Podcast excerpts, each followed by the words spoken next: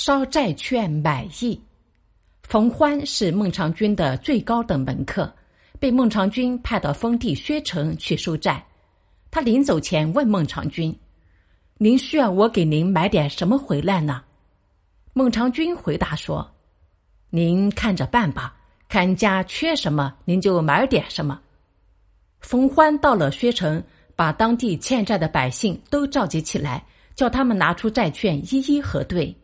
许多穷苦的百姓拿不出钱来还债，冯欢便自作主张，只让那些富户还钱，而那些还不上钱的穷户债务就全免了，还当众把那些还不上钱的人的债券一把火烧掉了。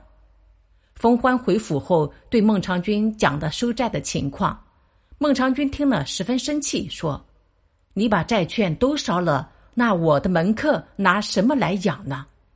冯欢说。我临走的时候问您买什么，您说家里缺什么就买什么。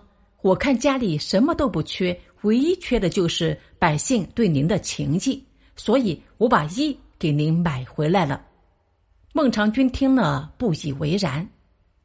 后来孟尝君的名望越来越大，秦国不愿意齐王重用他，便派人到齐国散布流言，说孟尝君收买人心，想当齐王。齐王听信了谣言，就免去了孟尝君的相国职务。